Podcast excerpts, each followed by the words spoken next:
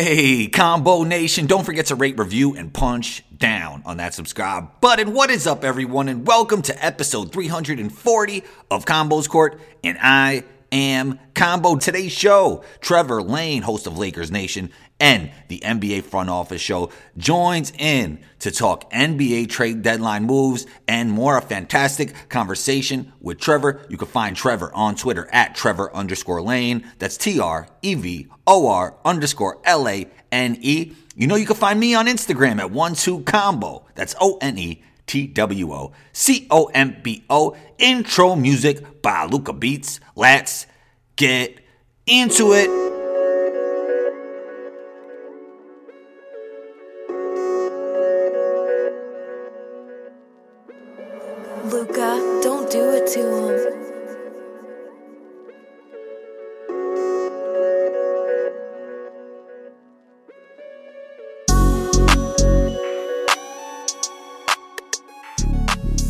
Trevor Lane, host of Lakers Nation and the NBA Front Office Show. Welcome to Combo's Court. How you feeling today? Feeling good. A little worn out from the NBA trade deadline, not going to lie, but feeling good overall. An exciting day and a lot of stuff for us to get into today.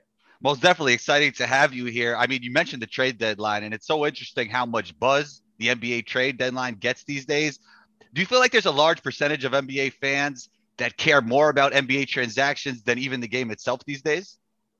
Oh, yeah. I mean, this is definitely a thing where the transaction, it's the game within the game, right? There's so many people right now that get so focused on it because it's exciting. We see stuff that come out of nowhere. I mean, I was completely caught off guard by like the Kristaps Porzingis trade, and that's just kind of fun in the moment to think about all the possibilities that are out there. So the transaction side of things is really important. Keith Smith and I host the NBA Front Office Show, where we focus mostly on transactions. We do on-court stuff as well. But this is becoming a big thing for the NBA, and I think it's great. I think it's great for the league to draw that kind of attention and hopefully eventually transfer that attention to on-court play as well. Most definitely. You mentioned the Kristaps Porzingis trade. Do you feel there was a winner there, or what are you thinking on that one? You know, I like what the Washington Wizards are doing there in that one. For the Mavs, I kind of get it, but in terms of the best ability being availability, and if you're concerned about his availability moving forward. But for the Wizards, I think it's a ceiling play. Kristaps Porzingis, people call him the unicorn and everything. At his best, he can be a real difference maker. And if he's a lure to keep Bradley Beal long-term, then it's worth a shot to go after him. And I don't think they gave up contracts that they were – in any hurry to keep at this point. I think there was a little bit of regret in terms of Spencer Dinwiddie and Davis Bertans giving them those deals. So they didn't move stuff that they were really hoping to hang on to anyway. And they take a shot on a guy like Porzingis, which again, the ceiling's pretty high there. Most definitely. We might not get to every trade today, but the one trade we do have to get to, Ben Simmons, James Harden. There's obviously other things involved there. And Seth Curry was huge for Brooklyn, I think. I thought that was a key right there. Both teams get better, in my opinion. I would argue that Brooklyn won, but I think they both won because Ben wasn't even playing with the Sixers, right? And you get James Harden in return. So I think both teams win. What are your general thoughts on that trade? Yeah, I think that, from the Philly side, this was a zero production trade, right? Ben Simmons was giving you nothing. He was sitting on your cap for over $30 million and giving you zero on-court production. So just swapping him out for James Harden, that's a win in terms of what their ceiling is now as a team. We could be talking about a championship. And, of course, if they win a championship this year, next year, whenever, that automatically makes this trade a win for them, and that is now a very realistic possibility for that team. So I understand why they went for it. I'd be a little bit wary of paying James Harden his next big contract, which Philly is now going to have to do. That could get very, very costly, especially as James Harden gets to 36, 37 years old, and he's going to be the highest paid player. I mean, most likely we're talking about the richest contract in NBA history. That'll be James Harden's next deal. On the flip side, the Brooklyn Nets, I love the return that they got. I love it, especially if they had the sense that James Harden was leaving this summer anyway. If he's on his way out the door and you just got Ben Simmons, Seth Curry, you got picks, you got all this stuff. I guess I shouldn't forget Andre Drummond either. You get all this stuff for him moving forward. That's a big win for the Brooklyn Nets if the alternative was him potentially just leaving them high and dry this summer. Yeah, I mean, when they said they were open to discussions, or it was reported they were open to discussions, they had all these podcasts and obviously NBA Twitter speculating if James Harden wanted to leave. When I saw that went public, I was thinking, oh, James definitely wants to leave, right? Yeah, if he had been telling them all along, like, oh, no, I'm definitely not going anywhere, I'm staying, then I don't think this goes down the way that it does. And then, indeed, we heard that as the deadline was getting closer, he was, pushing and saying, yeah, I'd kind of like to go. So, this is a great scenario for the Nets that you found out early enough here that James Harden wanted out to do something about it, because the worst case scenario for them was being left with nothing, and they turned him into a whole lot of something. So I do like the Nets side of this in terms of value, in terms of winning the trade. But of course, if the 76ers walk out of this with a title, that's certainly not a loss either. Most definitely. I love what Brooklyn is doing on paper. Even if they didn't get Steph Curry, I would love the fit between Ben, Kevin, and Kyrie, and what they have around there with Patty Mills, and hopefully Joe Harris comes back. But how do you feel the fit is when it comes to James Harden and Joel Embiid from a basketball perspective? I mean, it should be great, right? I mean, both of them can space the floor. There should be plenty of room to operate there. James Harden should be a guy who's able to really take advantage of all the attention that Joel Embiid draws. I'm curious to see what the pick and roll looks like between the two of them. That could be absolutely devastating. And remember, the big drawback for Ben Simmons was his inability to shoot from outside. People will go back to that dunk that he didn't attempt back in the playoffs, but It was his outside shooting, and that just creates no spacing on the floor for you, and it collapses teams around Embiid. So what can Embiid do now with the kind of floor spacing he's going to have? I'm curious to see how the Tyrese Maxey now works with James Harden, because he's been fantastic this season as well. But I do think that on paper, this is a very easy fit on the offensive end of the floor between James Harden and Joel Embiid. Trevor, you are the host of Laker Nation, so let's shift to the Lakers. I was saying that I didn't think a move was going to be made. That's documented. I said it on another podcast. Are you surprised that the Lakers didn't make a move, or is it just that they didn't have much trade assets and you're not surprised at all? I'm not surprised. I'm surprised that they didn't make any move. I thought, man, this is what I've been saying for weeks. I thought what we were going to see was they were going to use a minor asset, whether that was cash or a second round pick, and they were going to move a contract. They were going to move a DeAndre Jordan, Kent Bazemore, to open up a roster spot so they could go be a player on the buyout market. Now, what we're hearing is that they are indeed still planning on being a player in the buyout market. They're going to go after some people, but instead they're just going to be willing to eat a salary to do it. And that can be really expensive. So it's got to be the right guy, because they're in the luxury tax. But DeAndre Jordan, maybe they decide they're going to part ways with him if they can go get player X off the buyout market, whoever it is. Strangely enough, Dennis Schroeder is a name that's already being thrown out there, which would be quite a turnaround there. But I'm not surprised that they didn't make a move. They didn't have a ton of assets to go and put into a trade. But I think some things changed 2 nights ago against the Blazers when they suffered a humiliating loss to a skeleton lineup at best from the Portland Trail Blazers. I think that may have been a turning point for the Lakers, where the front office said, we don't have it. So we don't have it this season. So we're not going to force anything right now unless there is some type of savior type trade, somebody that's going to come in and really turn everything around, because a minor move around the margins, which is most likely what they're looking at, given the pieces that they had to trade, probably isn't going to do enough to really turn around all the problems that the Lakers have.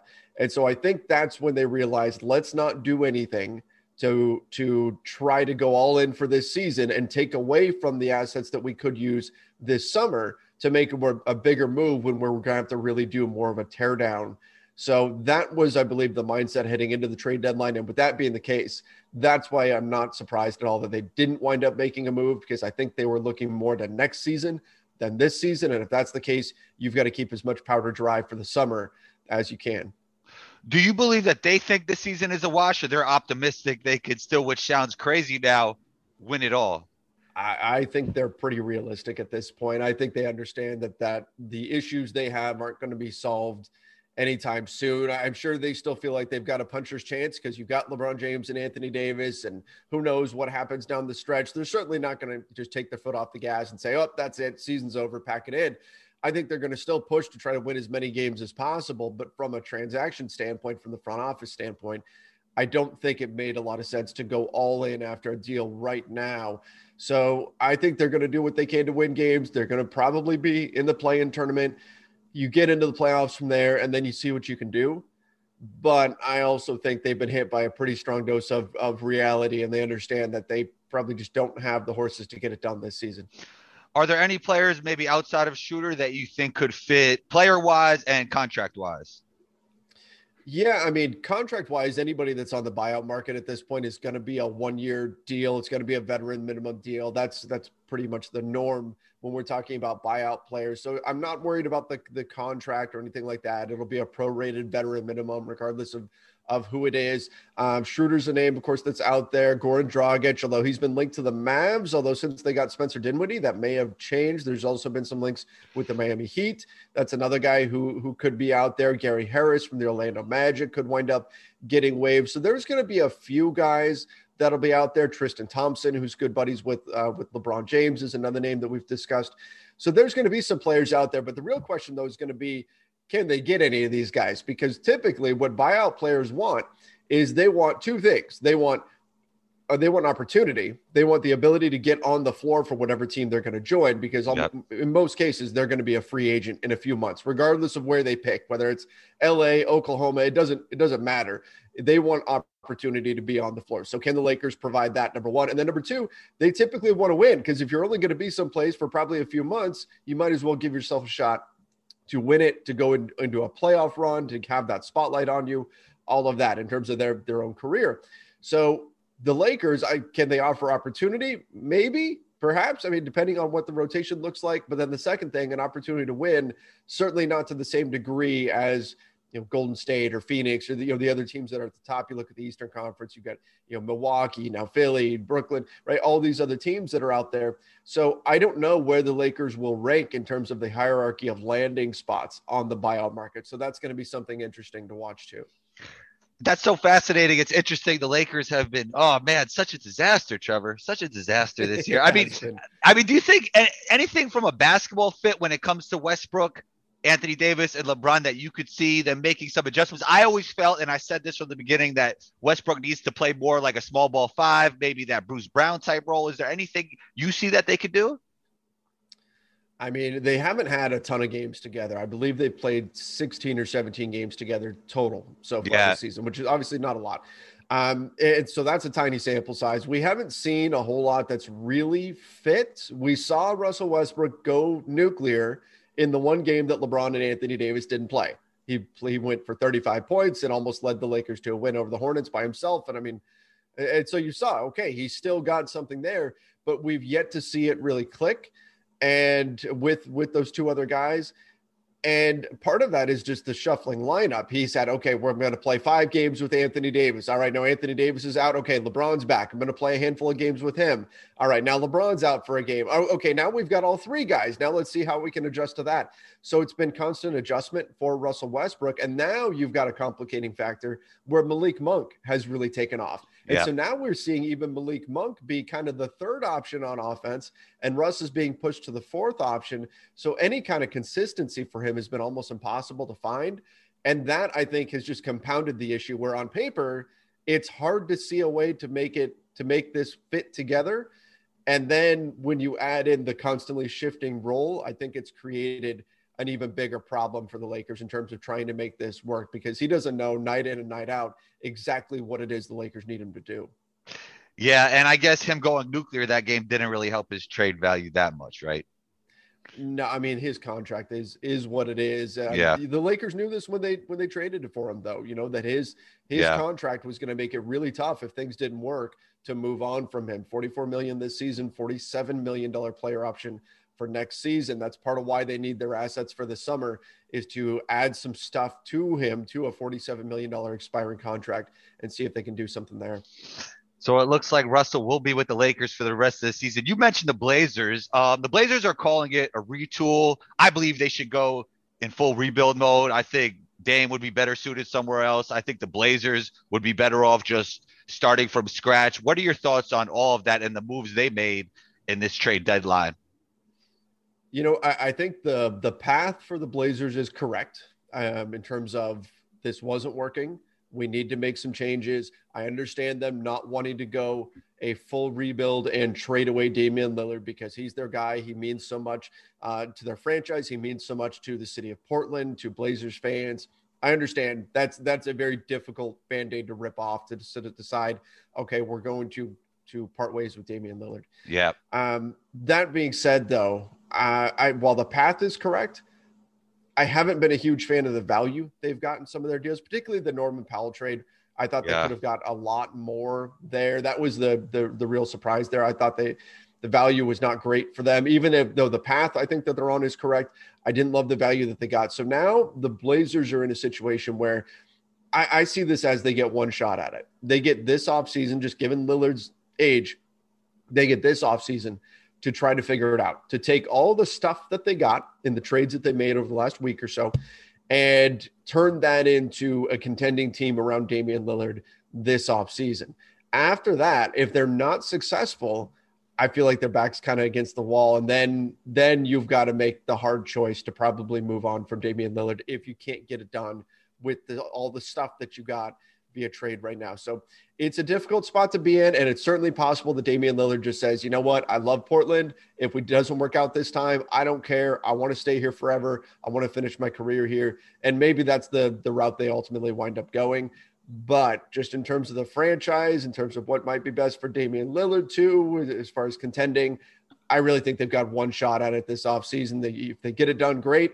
And if not, I think we're going to be hearing some Lillard trade rumors by next trade deadline. I totally agree with you. They didn't get enough value back for Norman Powell. And it's interesting because the Clippers, I think, did great. I mean, they get Rocco, they get Norman Powell. Do they know something about Paul George that we don't? Because that injury, from what I understand, is about a year recovery if you get surgery. Kawhi looks like he can come back. What are your thoughts on the Clippers?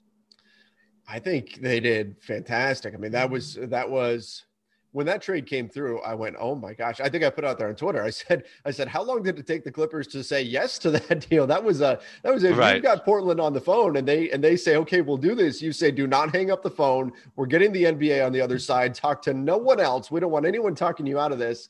And let's push this thing through. That was an amazing, absolute steal for the Clippers. Norman Powell was a fantastic player. They got him for way less than what the Cavs paid for Caris LeVert. And you can argue that Norman Powell is at least as good, maybe even a better player than Caris LeVert. So that was a great value for them. Whether or not Paul George comes back, Kawhi comes back, the potential is there now for the Clippers to make some noise. Let's say everything's perfect injury-wise. They both come back. The Clippers could be the team that nobody wants to see in round one of the playoffs, assuming they go through the play-in tournament, they get through it. I mean, imagine if you're Phoenix or Golden State, and suddenly you see a full-strength Clippers team with Norman Powell, with Kawhi, with Paul George in round one. That certainly would not be much of a reward for finishing in the first or second seed. That said, if they don't, and I don't think the Clippers are going to push Kawhi, I don't think they're going to push Paul George at all. I think this is a move for the future as well, because now moving forward, you can bring back Robert Covington next season. You can give him a new deal, and you are locked and loaded, ready to go. I think on paper, they are one of the best teams in the Western Conference, may even enter into next season as a title favorite if everybody is healthy. So it was a great move for them, but not just for this year. It's for the future as well. They are loaded for the foreseeable future.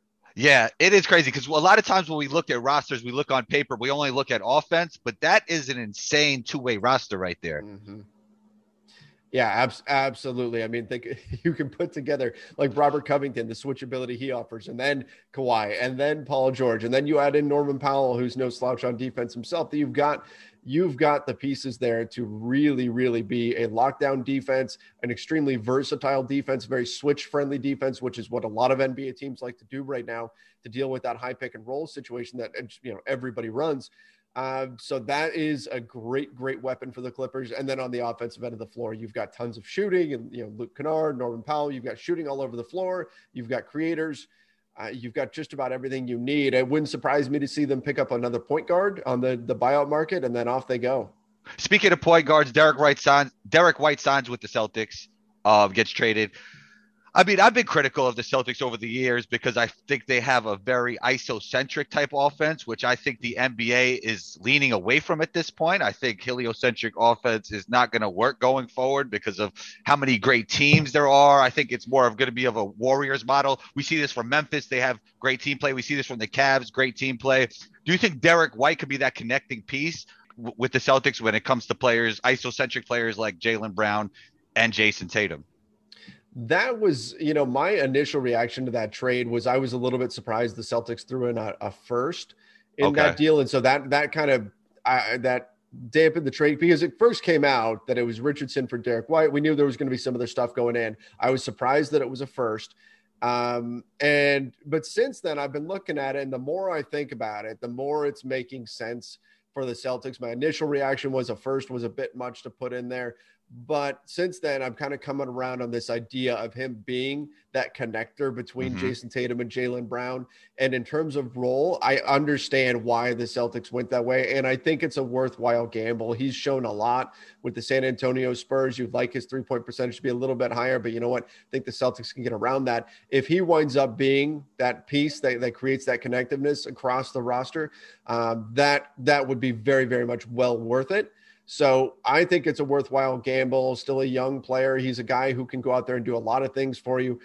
So I think it was a good move at the end of the day. Even if a first, sometimes we recoil at that.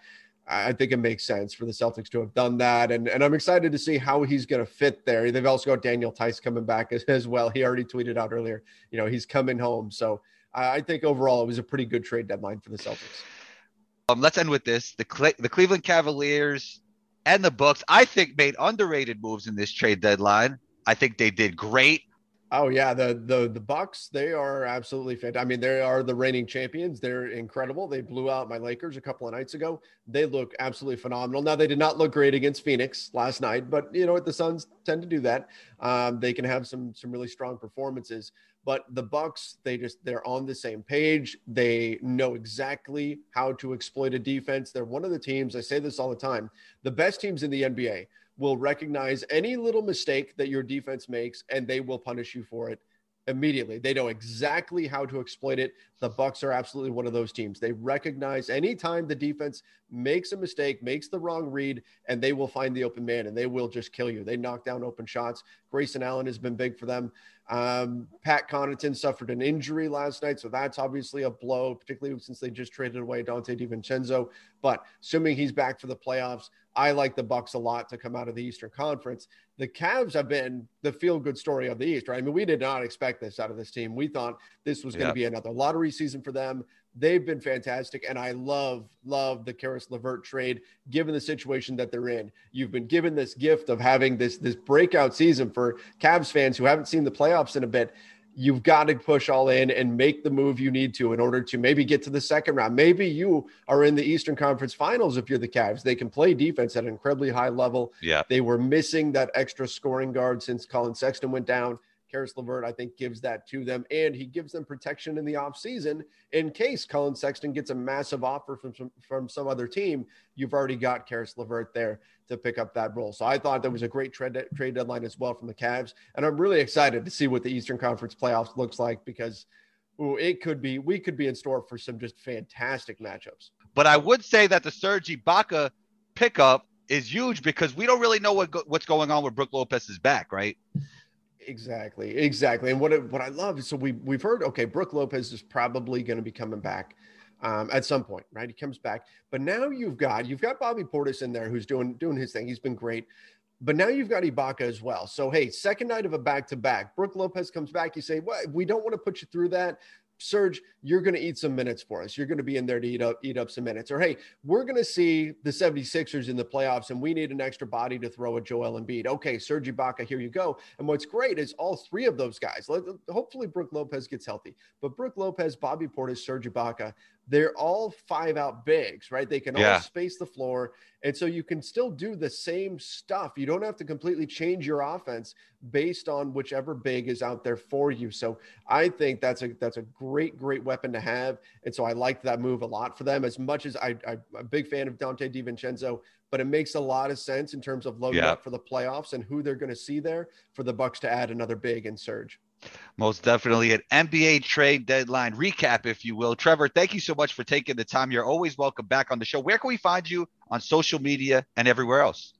Sure, yeah. You can find me at Trevor_Lane on Twitter, at Trevor Lane NBA on Instagram and Facebook. And then most of my work is over on the Lakers Nation YouTube channel. We do Lakers videos every single day over there, breaking things down. I also host the NBA Front Office Show, and Keith Smith and I cover the entire league there. So we've got a YouTube channel for that as well. Plus, there's podcast versions of both shows that go out, the Lakers Nation podcast, as well as the NBA Front Office Show. And you can find those over on Apple Podcasts, Spotify, wherever. And then, of course, all of our written work is over at LakersNation.com. Trevor, thank you so much for taking the time. You're always welcome back on the show, and talk soon. Sounds great. Thanks for having me.